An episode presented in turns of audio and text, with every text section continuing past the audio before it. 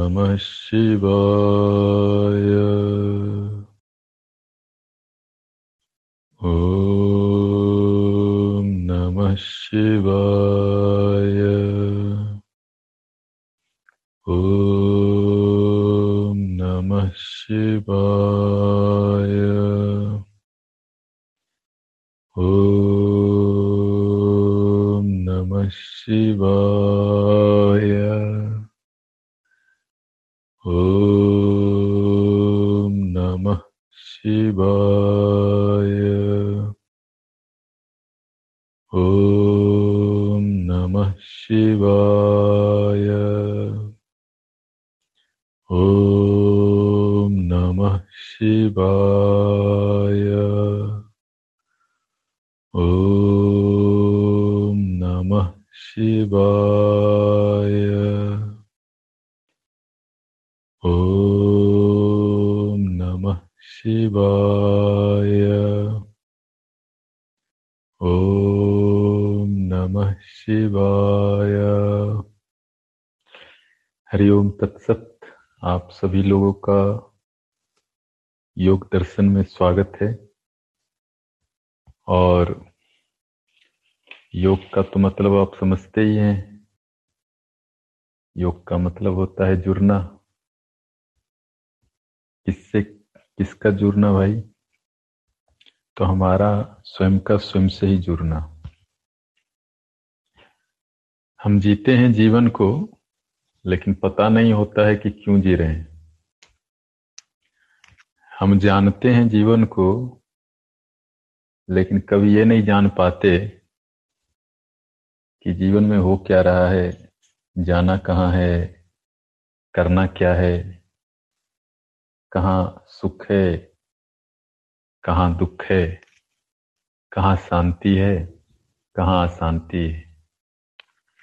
योग कहता है, शांति सर्वत्र है, आनंद सर्वत्र है, सुख भी सर्वत्र है, लेकिन उसके लिए जो योग को जीता है यहाँ योग को जीने का मतलब स्वयं को जीना है। स्वयं से मिलके, स्वयं से जुड़ के स्वयं में स्थित होके, स्वयं को जानते हुए जीना ही योग है। स्वयं से टूट गए, स्वयं में निराश हैं, स्वयं में दुखी हैं तो ये तो योग नहीं हुआ भाई, ये तो वियोग हो गया। ये तो विषाद हो गया, ये तो दुख हो गया। तो योग तो समझ गए कि भाई स्वयं से जुड़ जाना, आत्मा से जुड़ जाना, अपने जीवन से जुड़ जाना और आनंद को अनुभव करना। लेकिन भाई यह तभी संभव है जब हम इसका ज्ञान अर्जित करें। जीवन में जो भी ज्ञान है, जिन लोगों ने आनंद को अनुभव किया प्रेम को अनुभव किया, शांति को अनुभव किया, उनको हमने कहा, ऋषि, योगी, मुनि, महात्मा, महापुरुष। उन लोगों ने कैसे जाना? और उन्होंने जान के क्या नियम बताए? उन नियमों को जान के, समझ के जब जीवन में हम उन नियमों को, अनुशासन को लाते हैं, सीखते हैं, अभ्यास करते तो वह व्यक्ति योग को उपलब्ध होता है। योग कुछ ऐसा नहीं है कि आप मार्केट में जाके खरीद लेंगे। ये तो सीखने की बात है, हम कैसे अपने जीवन में संतुष्ट रहें। हम जीवन के नियम को सीखते हैं, तभी योग को उपलब्ध हो पाते जीवन के नियम को नहीं सीखते तो जीवन, वही जीवन दुख देता वही जीवन एक लंबी दास्तान कहानी बन जाती है। तो हम रोज कुछ न कुछ चर्चा करते हैं। कल हम लोग चर्चा कर रहे थे कि यह जो जीवन है, इसको कैसे व्यतीत करना चाहिए। तो पहली बात हम कल बता रहे थे कि जो हमारे महापुरुष हुए उन्होंने इस काल में, कलयुग में, जो अभी आधुनिक काल चल रहा है योग में, इसको कलयुग कहते हैं। काला युग कहते हैं। कली मतलब काला। डार्क एज अब भाई ये कलयुग क्यों कहा गया और क्यों डार्क एज कहा गया? कारण है इसके पीछे। कारण यह है कि अंधकार ज़्यादा है, उजाला कम है। अज्ञान ज़्यादा है, ज्ञान कम है। आलस ज़्यादा है, कर्म कम है। लोग थोड़े खोए खोए से जीते हैं इस काल में। थोड़े भटके भटके से जीते हैं। थोड़ा जीते हैं, थोड़ा रोते हैं। इस काल में भोग और विलास किए और नाना प्रकार के इंद्रिय सुख और माया लोगों को लुभाते हैं। भटकाते हैं, घुमाते हैं और नचाते भी हैं। इसीलिए कहा गया कलयुग। लेकिन यह कलयुग सबको नहीं सता सकता। सता तो उसी को सकता है जो इसके प्रलोभन में पड़े। अब आपको गोलगप्पा अच्छा लगता है तो आप खाएँगे तो शायद हो सकता है कभी मिर्ची भी मुख में लग जाए और आप रोने लगे, क्योंकि मिर्ची गोलगप्पे से लगा तो रोना हो सकता है। लेकिन आप गोलगप्पा खाए ही ना। गोलगप्पा बिक रहा है, आप चुप से निकल जाए। बिकने दीजिए। तो फिर कहाँ मिर्ची लगेगी? क्यों दुख होगा? अब गोलगप्पे के चक्कर में जो फंसेगा, हो सकता है उसका पेट भी खराब हो। तो कलयुग तो उसी के लिए है जो हर गोलगप्पा खाना चाहता है। कलयुग उसके लिए नहीं है। जो उसी रास्ते से गुजरे और गंगा स्नान करके आ जाए वापस। गोलगप्पा उसने भी देखा जो गंगा स्नान करके वापस आ गया और गोलगप्पा उसने भी देखा जिसने खाया। गोलगप्पा निर्दोष है। वो तो अपना बिक रहा है। इसी तरह कलयुग निर्दोष है। हम कलयुग के चक्कर में फंसते हैं। अपने मोह के कारण, अपने अंधकार के कारण, अपने अहंकार के कारण। जीवन अहंकार करने के लिए तो नहीं मिला। जीवन सिर्फ़ गोलगप्पे खाने के लिए तो नहीं मिला। जीवन तो गंगा स्नान के लिए मिला है। जीवन तो ध्यान के लिए मिला है। जीवन तो योग के लिए मिला है। जीवन तो भक्ति और प्रार्थना के लिए मिला है। जीवन तो हंसने, मुस्कुराने, लोगों को प्रसन्न करने के लिए मिला है। जीवन तो एक सुंदर कृति है, परमात्मा का, ईश्वर का, प्रकृति का। इसको हम कैसे देखते हैं? How we are going to use it देखो तीन ऑप्शन है हमारे पास जीवन के साथ। आप इसका दुरुपयोग करें या उपयोग करें। या इसको गाली दें। योग सिखाता है जीवन का उपयोग। यही है तो योग का सबसे खूबसूरत चीज़ यही है कि योग सिखाता है जीवन का उपयोग करो। शरीर है, आसन करो, शरीर को सुंदर बनाओ प्राण है, प्राणायाम करो, प्राण को सुंदर बनाओ। मन है, मंत्र करो, मन को सुंदर बनाओ। हृदय है, भक्ति करो, प्रेम को सुंदर बनाओ। योग तो आपके सभी आयामों को शुद्ध करता है, पवित्र करता है, उन्नत करता है, विकसित करता है, आपको महामानव बनाता है। और जब तक आप महामानव नहीं बनते हैं, आप पशु की तरह जीते हैं। पशु और मानव में क्या फ़र्क है? यदि मानव प्रसन्न नहीं है तो क्या फ़र्क हुआ? मानव यदि प्रसन्न नहीं है तो क्या फ़र्क हुआ पशु में और मानव में? कोई फ़र्क नहीं है। खाना, पीना, नहाना, धोना तो पशु पक्षी भी कर रहे हैं। तो हमको जो इतना बड़ा, कितना पौंड का माथा दिया गया है, मन दिया गया है, इसका क्या मतलब है? मन, विचार, बुद्धि तो दिया ही गया है ताकि हम अपने जीवन को व्यवस्थित करें। अब इतना बड़ा खोपरी होने के बाद भी हम जीवन को व्यवस्थित ना कर सकें तो किसका दोष अब हम बोले, भाग्य खराब है, कर्म खराब है। अरे भाई, कुछ खराब नहीं है। बुद्धि ठीक कर लो, सब ठीक हो जाता है। तो ये बुद्धि ठीक करने की बात है, यही दर्शन आता है, यही फिलोसफी आता है, यही ज्ञान आता है, यही यही सीखना है चीज़ों को। तो हम बता रहे थे कि कलयुग में हमारे जो मनीषी हुए, वो बताए कि हमारी आयु करीब सौ साल होगी। अब सौ साल की आयु होगी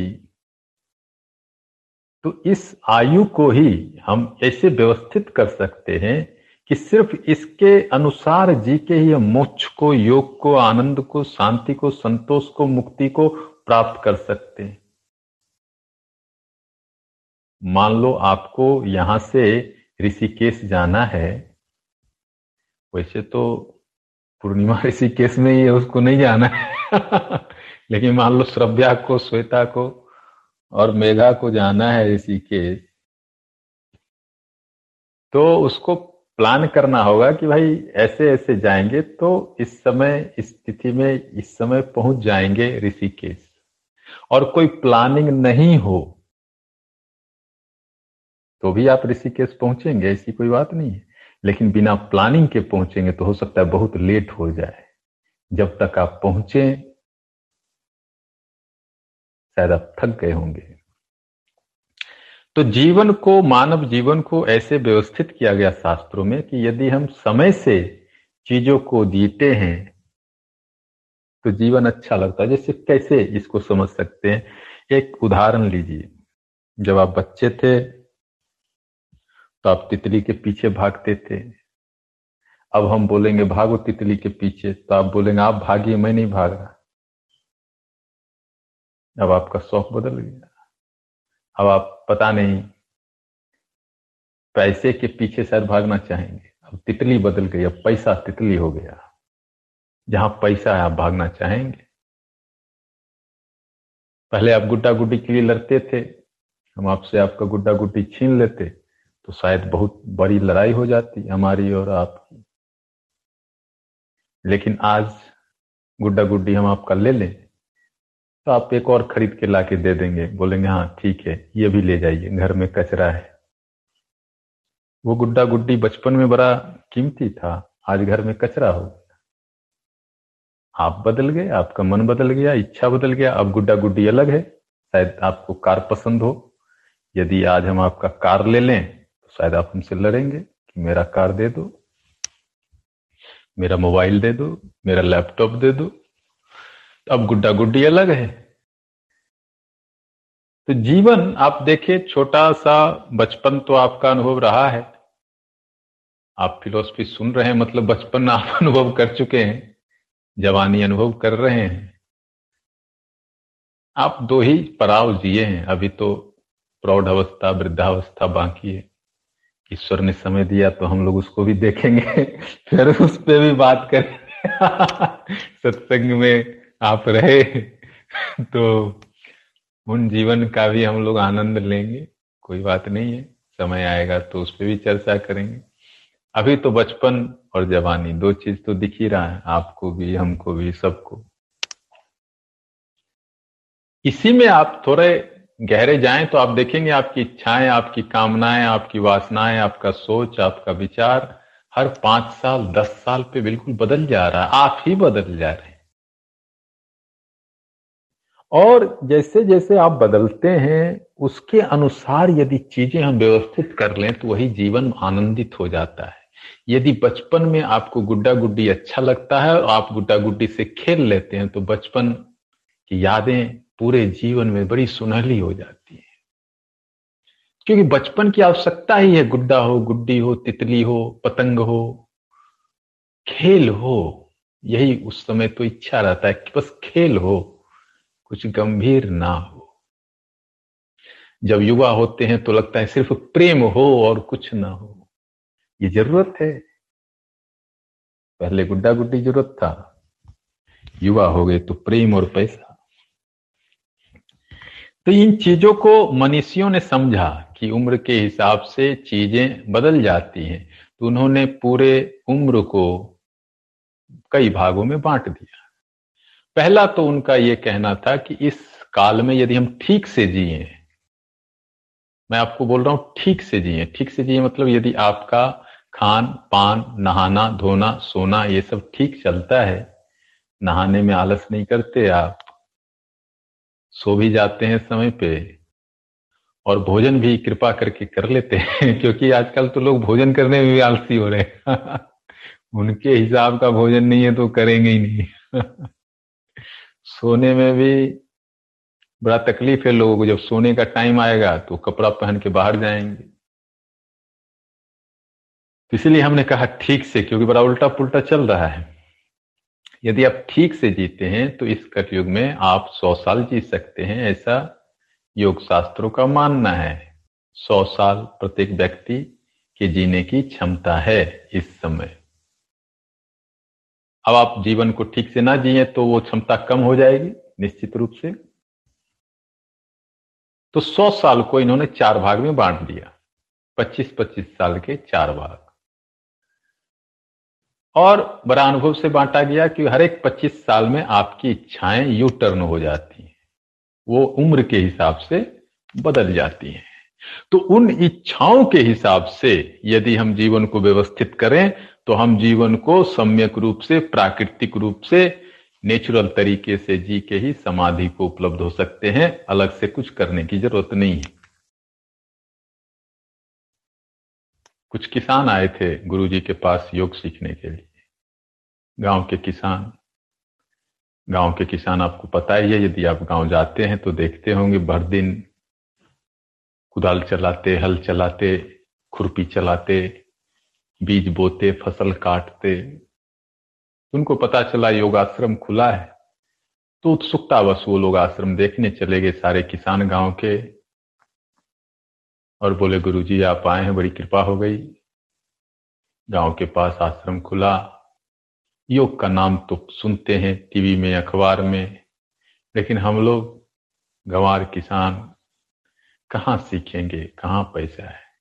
आप आ गए थोड़ा सिखा दीजिए गुरु जी बेटा, तुम लोग तो इतना काम करते हो गाँव में, खेत में। तुम लोग को योग की ज़रूरत ही नहीं है, क्योंकि तुम लोग के चेहरे को मैं देख सकता हूँ, कोई स्ट्रेस है ही नहीं तुम्हारे चेहरे तुम जैसे हो, जो कर रहे हो, वही योग है। बहुत सुंदर बात गुरुजी ने कही। वही बात, यही इस अध्याय में हम समझाने का प्रयास करेंगे कि व्यक्ति यदि सम्यक तरीके से जीता है, जीवन को जैसे एक किसान पहले जीता था, आज जीता है। वो किसान कोई जाने या ना जाने, यदि वो ठीक से जीता है, जीवन को तो अंततः वह भी समाधि को प्राप्त कर लेता है। ये ज़रूरी नहीं है कि हर व्यक्ति जो समाधि को प्राप्त कर लेता है, वो फेसबुक और इंस्टाग्राम पे डालेगा, तभी आप समझेंगे कि वह व्यक्ति समाधि को उपलब्ध है। समाधि का किसी सोशल मीडिया से लेना देना नहीं है। समाधि तो अंतर की अनुभूति है कि आप कितने भीतर शुद्ध हो गए, कितने बुद्ध हो गए भीतर कितने संतुष्ट और आनंदित हो गए, कितने प्रेम पूर्ण हो गए, उससे समाधि का तात्पर्य है। समाधि का तात्पर्य धन से, पद से या सौंदर्य से या बाह्य आडंबर से तो नहीं है। तो क्या जीवन को ऐसी कोई व्यवस्था दी जा सकती है कि मात्र जीवन को व्यवस्थित तरीके से जीने से ही हम समाधि को उपलब्ध हो सके? तो जवाब हाँ है, ऐसा हो सकता है। जीवन की गहराइयों को समझ के उसको जी के हम ऐसा कर सकते हैं। कैसे कर सकते हैं? तो चार भागों में पहला भाग उन्होंने कहा, ब्रह्मचर्य आश्रम। एक सौ पच्चीस साल तक व्यक्ति को, स्त्री हो, पुरुष हो, जो भी हो, ब्रह्मचर्य का पालन करना चाहिए। अब ब्रह्मचर्य का मतलब क्या है? दो शब्द हैं इसमें, ब्रह्म और चर्य। ब्रह्म जैसा आचरण। ब्रह्म मतलब क्या? शुद्ध, बुद्ध, उच्च, दिव्य। चर्य मीन्स आचरण, व्यवहार। 25 साल तक व्यक्ति को शुद्धता का पालन करते हुए, पवित्रता का पालन करते हुए, गुरु के शरण में, आचार्य की शरण में रहना चाहिए और शिक्षा ग्रहण करना चाहिए। क्योंकि ये जो समय होता है, ये जीवन को बनाने का समय होता है। आप एक पेड़ को ही देख लीजिए, आम का पेड़ आप लगाते हैं। आप बीज लगाते हैं, वो आम का पेड़ एक साल, दो साल बहुत समय लेता है, बड़ा होता है, तब वो फल देता है, मंजर देता है। तुरंत तो कोई फल नहीं देता। समय लेता है। इसी तरह से हमारे जीवन में भी फल आएँगे, शांति के, प्रेम के, आनंद के। लेकिन पहले शरीर तो बन जाए वैसा, मन तो बन जाए वैसा। शरीर और मन जब वैसा स्वस्थ और सुंदर बन जाए तो सारे फूल और फल आएँगे मानव जीवन के।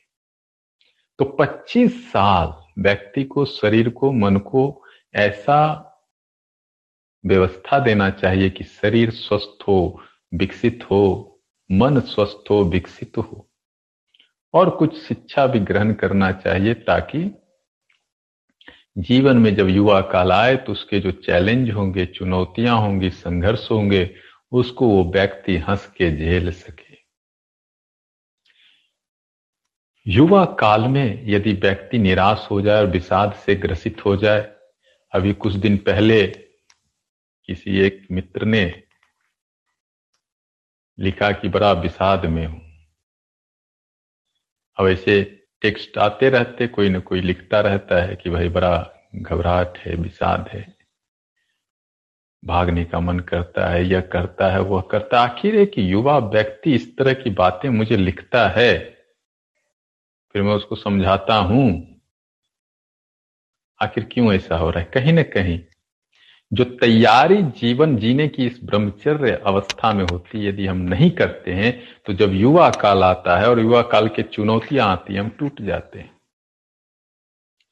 तो पहले गुरुकुल सिस्टम होता था, गुरुकुल पद्धति होती तो उसमें सब गुरु के साथ रहते थे, विद्या अध्ययन करते थे तरह तरह की विद्याएँ सीखते थे, खेती करना, गाय चराना भी सीखते थे, भगवान श्री कृष्ण तो गाय भी चराते थे। संदीपनी जी के आश्रम में।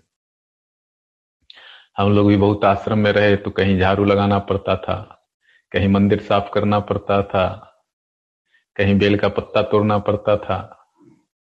अनेक तरह के काम हमको भी करने पड़े। एक ट्रेनिंग था। ये 25 साल बड़े महत्वपूर्ण है जीवन के। इसमें यदि व्यक्ति सम्यक रूप से जीवन को साध ले तो उसका आगे का जो नेक्स्ट पड़ाव है, जिसको हमने कहा गृहस्थ आश्रम वह बड़ा ही सुखद, स्वस्थ और आनंदित होगा। आज का जो समय है गृहस्थ आश्रम बहुत ही चुनौतियों से घिरा हुआ है। एक तो विवाह होता नहीं है, हो भी गया तो टिकता नहीं है। बड़ा ये चुनौती जो आ रहा है, इसका एक कारण वही फाउंडेशन है। नींव ठीक से जीवन का पर ही नहीं रहा है। जो पहला पड़ाव है ब्रह्मचर्य आश्रम का, उसी की शिक्षा नहीं दी जा रही किसी को। कि भैया, पहले जीवन को बनाओ, सूर्य नमस्कार करो, गायत्री मंत्र करो, सात्विक आहार करो, पहले तो शरीर बनाओ, फिर दूसरे स्टेज में प्रवेश करो। तो दूसरा स्टेज रखा गया है 25 साल से 50 साल। ये युवा काल है। इसको गृहस्थ आश्रम कहा गया। इसमें कहा गया, विवाह कर लेना चाहिए। अपनी खुशी के लिए भी और दूसरे की खुशी के लिए भी। कई बार हमको नहीं खुशी होती विवाह करने। ठीक है, दूसरे खुशी के लिए कर लेना चाहिए। कोई तो खुश होगा। माँ बाप खुश होंगे। बहुत बड़ी बात है, एक हमारे मित्र हैं। बोले कि, भाई, हम अपनी पसंद से शादी करेंगे तो पता नहीं क्या होगा, नहीं होगा। तो हम माँ बाप की पसंद से कर लेते हैं। तो कुछ होगा भी तो कहेंगे माँ बाप ने किया। तो चलो, उन्होंने थोड़ा सा कष्ट दिया, झेल लेते। तो कई बार विवाह दूसरे की खुशी के लिए भी कर लेना चाहिए। चलो, कोई तो खुश है। और अपनी खुशी हो तो और अच्छी बात है। लेकिन कर लेना चाहिए। हर एक व्यक्ति को युवा काल में करना ठीक है। क्योंकि वो हमारी ज़रूरत है। जैसे भोजन चाहिए, पानी चाहिए, नींद चाहिए सब प्राकृतिक आवश्यकताएँ हैं। ऐसे हर एक व्यक्ति की युवा काल में एक एक, दो, तीन, चार की तो बात नहीं कर रहा। लेकिन एक प्राकृतिक है, योग में इसको माना गया है। हमारे ऋषि मुनि होते थे, वो सब भी प्राचीन काल में विवाहित होते थे, जिनके गुरुकुल होते थे। तो एक जो है, विवाह करके व्यक्ति संतान पैदा करे गृहस्थ आश्रम की चुनौतियों को मिलके झेले, धर्म करे, दान करे, पुण्य करे, ध्यान करे, प्रेम करे, यह भी जीवन को एक विकास देता है, हृदय विकसित होता है। क्योंकि आप परिवार में रहेंगे तो सेवा करना ही पड़ेगा, थोड़ा तू तू मैं में सुनना ही पड़ेगा, थोड़ा अलग अलग तरह की समस्याएँ से जूझना ही पड़ेगा तो बहुत सारे चैलेंज आते हैं। उन चैलेंज से भी व्यक्ति विकसित होता है। उस चैलेंज से जो बचता है, वो कहीं ना कहीं विकसित नहीं हो पाता है। तो इसीलिए उसको भी स्वीकार करना चाहिए। तो गृहस्थ आश्रम के भी जो नियम है, बेसिक नियम तो यहाँ सेवा है। जैसे ब्रह्मचर्य आश्रम में बेसिक नियम साधना है। गृहस्थ आश्रम में बेसिक नियम सेवा है कि आप 25 साल तक आप युवा हैं आप पति की, पत्नी की, बच्चे की, माँ की, बाप की, भाई की, बहन की, जो भी लोग हैं, आपके गेस्ट सबकी सेवा करें। आपका खून अभी गर्म है, आप में शक्ति है, ऊर्जा है, उसका उपयोग आप सेवा में, प्रेम में करें। हाँ एक चीज़ है, इसमें पवित्रता रखनी चाहिए, शुद्धता रखनी चाहिए, क्योंकि युवा काल में भटकाव हो सकता है, क्योंकि युवा काल में प्रेम की भी शक्ति बहुत होती है, बहुत कुछ होता है। इच्छाएँ भी बहुत होती हैं। इसलिए यदि हम गृहस्थ आश्रम में प्रवेश कर जाते हैं तो इच्छाओं को एक दिशा दे देते हैं कि यह पुत्र है, यह पत्नी है, यह पति है, यह परिवार है। तो जब दिशा मिल जाती है तो व्यक्ति संयमित होकर जीवन यापन कर सकता है। तो यह गृहस्थ आश्रम कहा गया। तीसरा आश्रम आता है वानप्रस्थ आश्रम इसका काल कहा गया पचास साल से पचहत्तर साल। तो वानप्रस्थ, दो शब्द हैं, वन और प्रस्थ। वन मतलब फॉरेस्ट, जंगल। प्रस्थ मतलब जाना। अब इसका यह मतलब नहीं कि पचास से पचहत्तर में आप जंगल ही चले जाइए, कि भैया वानप्रस्थ आश्रम है, जंगल ही चले जाते हैं, वन मतलब जंगल। नहीं, जंगल जाना नहीं है। ये अंदर भाव पैदा करना है कि हम जंगल में हैं। मतलब अब ज़्यादा संसार के काम में नहीं उलझना है, ये पचास, पच्चीस साल। क्योंकि पचास के बाद आप थक भी जाते हैं। शरीर, इंद्रियाँ थक जाती है, मन भी थोड़ा थक जाता है। अब आपको थोड़ा विश्राम भी चाहिए। इसीलिए सारे जगत में रिटायरमेंट की अवस्था इस काल में रख दी गई है। आप कोई भी काम करते हैं तो इस काल में आपको रिटायरमेंट मिल जाएगा। क्योंकि अब वो ऊर्जा नहीं है कि आप सारा हेडेक अपने सिर पे लेके घूमे। अब हेडेक सारा शेयर करिए। आप थोड़ा ऐसे भाव करिए कि आप वन में हैं। जैसे मैं अभी देखिए फॉरेस्ट में हूँ। यहाँ एक मेडिटेशन रिट्रीट चला रहा हूँ। Jim Corbett tiger reserve forest यहाँ बाघ रहते हैं। बाघ के बीच में रहता हूँ। तो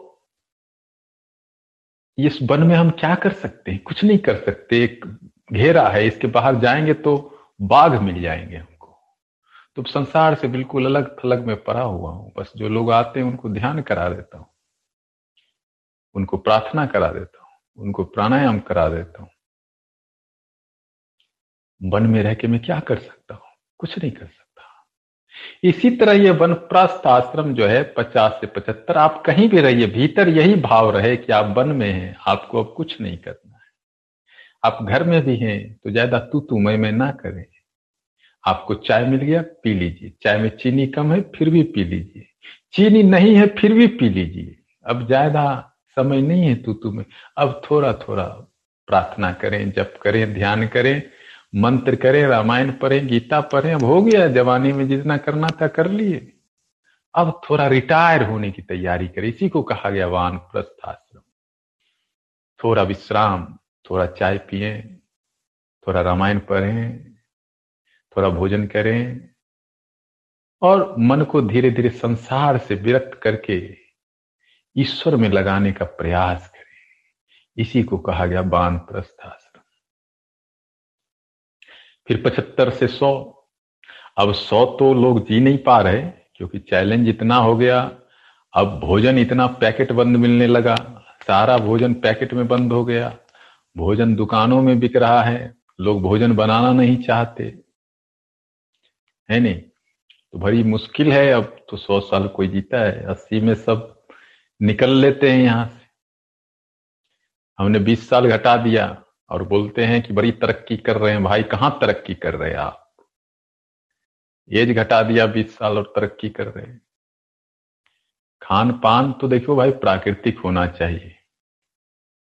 अब पूरा का पूरा शहर पेड़ पौधे काट के शहर बसाए जा रहे हैं का तरक्की होगा। पानी काला हो गया, वायु काली हो गई, जल भी काला हो गया, जल भी फ़िल्टर करो, वायु भी फ़िल्टर करो, पृथ्वी को भी फ़िल्टर करो, वहाँ पॉलिथीन इतना फेंक दिया। अब सब फ़िल्टर करो भाई तो आदमी कहाँ बचेगा? इतना फ़िल्टर पी के आदमी भी फ़िल्टर हो जा रहा है। बहुत कठिन है। भाई, इतना हम लोग तरक्की कर गए कि सब कुछ अब फ़िल्टर करना पड़ेगा। इतना हम लोग पॉल्यूट कर दिए। तो भाई थोड़ा सा इसके कारण भी एज घट रहा है। खैर तो पचहत्तर से सौ, संन्यास आश्रम कहा गया। संन्यास का मतलब अब ये नहीं है कि घर छोड़ के भाग जाइए। संन्यास का ये भी मतलब नहीं है कि परिवार छोड़ दीजिए, धन छोड़ दीजिए, काम छोड़ दीजिए, नहीं। संन्यास का मतलब है कि आप आप समझ लीजिए कि जाना, जाने की घड़ी आ रही है। जाना पड़ेगा। आप चाहते हैं कि नहीं चाहते हैं, जाना पड़ेगा। तो धीरे धीरे मन में समभाव लाइए। समभाव मतलब समान भाव रखिए हर एक चीज़ के प्रति। सोना चला गया ठीक है, मिट्टी चला गया, ठीक है। अब लोग एक एक इंच ज़मीन के लिए लड़ रहे कोर्ट कचहरी में। और समय बुढ़ापा का आ गया, कभी भी वो जा सकते हैं। हमारे एक मित्र के पिताजी रिटायर हो गए। खुद ही उम्र बताते हैं, सिक्सटी सिक्स हो गया। खुद ही ये बताएँगे कि कभी भी जाना पड़ सकता है। ये सब बात वो खुद बोलेंगे और खुद उसके बाद जब कुछ दिन बाद पता चलेगा वो एक एक चीज़ के लिए परेशान है। आप ही बता रहे उम्र हो रहा, आप ही बता रहे जाना पड़ेगा जाना पड़ेगा। सब आप ही बता रहे, फिर एक एक इंच के लिए आप लड़ भी रहे। तो ये जो स्थिति है, ये ना होना चाहिए। एक बार आप पचहत्तर पार कर गए, आपको पता है अब घंटी कभी भी बज सकती है, बुलावा आ सकता है। कभी भी ऊपर से व्हाट्सएप कॉल आ जाएगा, कभी भी मैसेंजर कॉल आ जाएगा। कभी भी कुछ आ जाएगा, आपको जाना पड़ेगा और बैग पैक करने का भी समय नहीं होगा कि बैग पैक कर लेते हैं, तब जाएँगे। कोई पासपोर्ट, वीज़ा लगाने की ज़रूरत नहीं है, वहाँ तो डायरेक्ट कॉल आता है, आदमी को जाना पड़ता है। और तो जब जाना ही है तो उस काल में भी हम सब हिसाब करते बैठते रहे कि भैया ये एक इंच ज़मीन। ये सोना, ये चांदी, ये घर, ये फ्लैट, ये कार ये कार पंक्चर हो गया। पंक्चर बना कि नहीं बना? अरे, पंक्चर बने नहीं बने, तुम ध्यान करो। अब बुढ़ापा में भी पंक्चर बना कि नहीं बना? ज़िंदगी भर तो पंक्चर बना ली। अब जीवन पंक्चर होने पे अब फिर भी कार की बड़ी मुश्किल है लोग। इसीलिए कहा गया, अंत समय तो संन्यास दे। अंत समय तो शांत हो जाओ। अंत समय तो थोड़ा वैराग्य सीख लो, थोड़ा विरक्ति सीख लो, थोड़ा ध्यान कर लो, संन्यास का मतलब थोड़ा ध्यान कर लो। थोड़ा पूजा पाठ कर लो, थोड़ा शास्त्र अध्ययन कर लो। अब तो भगवान को समय दो। अब तो स्वयं को समय दो। यही संन्यास है, और क्या है? ईश्वर के प्रति झुकाव, भक्ति हो। ईश्वर के प्रति आसक्ति हो। अब जीवन भर तो संसार के प्रति आसक्ति अंत समय में भी संसार के प्रति आसक्ति आदमी का कल्याण होगा कैसे भाई? और आदमी कल्याण खोज रहा है। बोलेगा, हम कल्याण चाहते रहे, भाई तुम कल्याण चाहते हो। लेकिन भक्ति नहीं चाहते। सुख चाहते हो, लेकिन भक्ति नहीं चाहते। शांति चाहते हो लेकिन भक्ति नहीं चाहते। संतोष भी चाहते हो लेकिन भक्ति नहीं चाहते। प्रेम भी चाहते हो लेकिन भक्ति नहीं चाहते। शक्ति भी चाहते हो लेकिन भक्ति नहीं चाहते। सब चाहते हो लेकिन भक्ति नहीं चाहते और बिना भक्ति के कहा कुछ मिलेगा? मज़ा तो यही है। पूरा खेल ही यही है कि सारा सृष्टि में जो भी हो रहा है, ईश्वर की वजह से हो रहा और हम ईश्वर को ही नहीं चाहते। हम पता नहीं माया को चाहते और माया से मिलने को कुछ है नहीं। मज़ा तो यही है। माया महा ठगनी घूमत फिरत परदेश माया तो सबको ठगे जा रही आदमी ठगाया भी जा रहा है बार बार ठगाया जा रहा है, लेकिन आदमी सुधरता नहीं है। इसीलिए कहा गया, कम से कम बुढ़ापा में सुधर जाओ। संन्यास ले लो। संन्यास ले लो मतलब अब।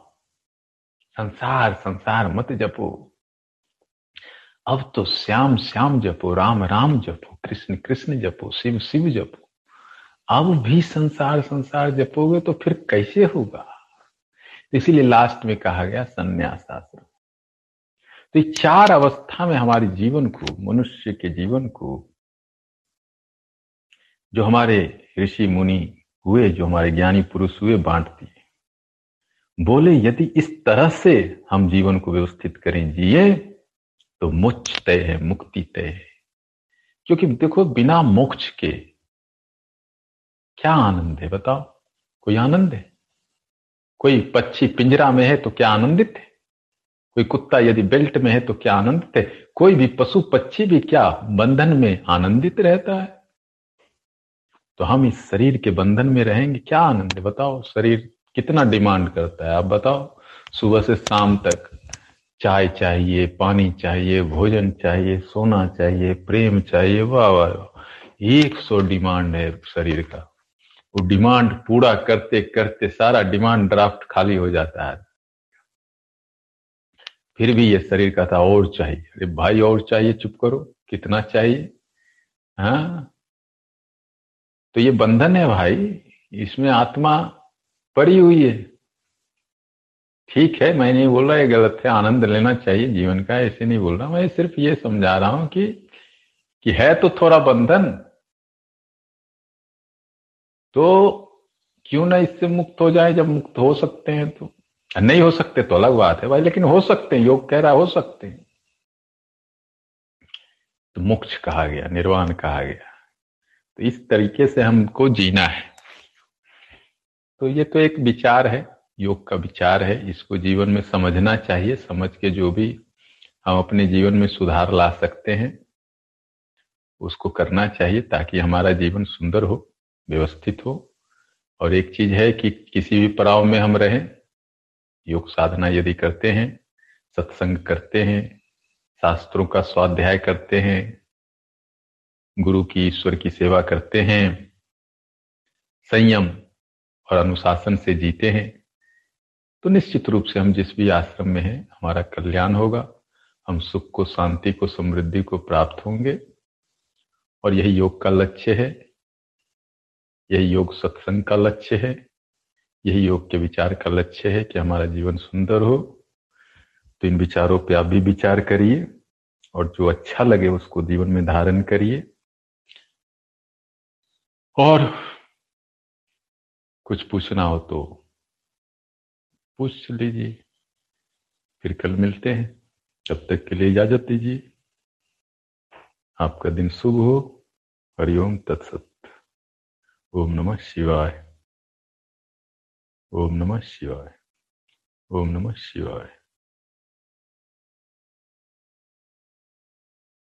ओके मेघा हरिओम तत्सत। Thank you for writing Shweta के मोनाचे श्रव्या ठीक हो। पूर्णिमा ठीक हो। ओके हरिओम तत्सत।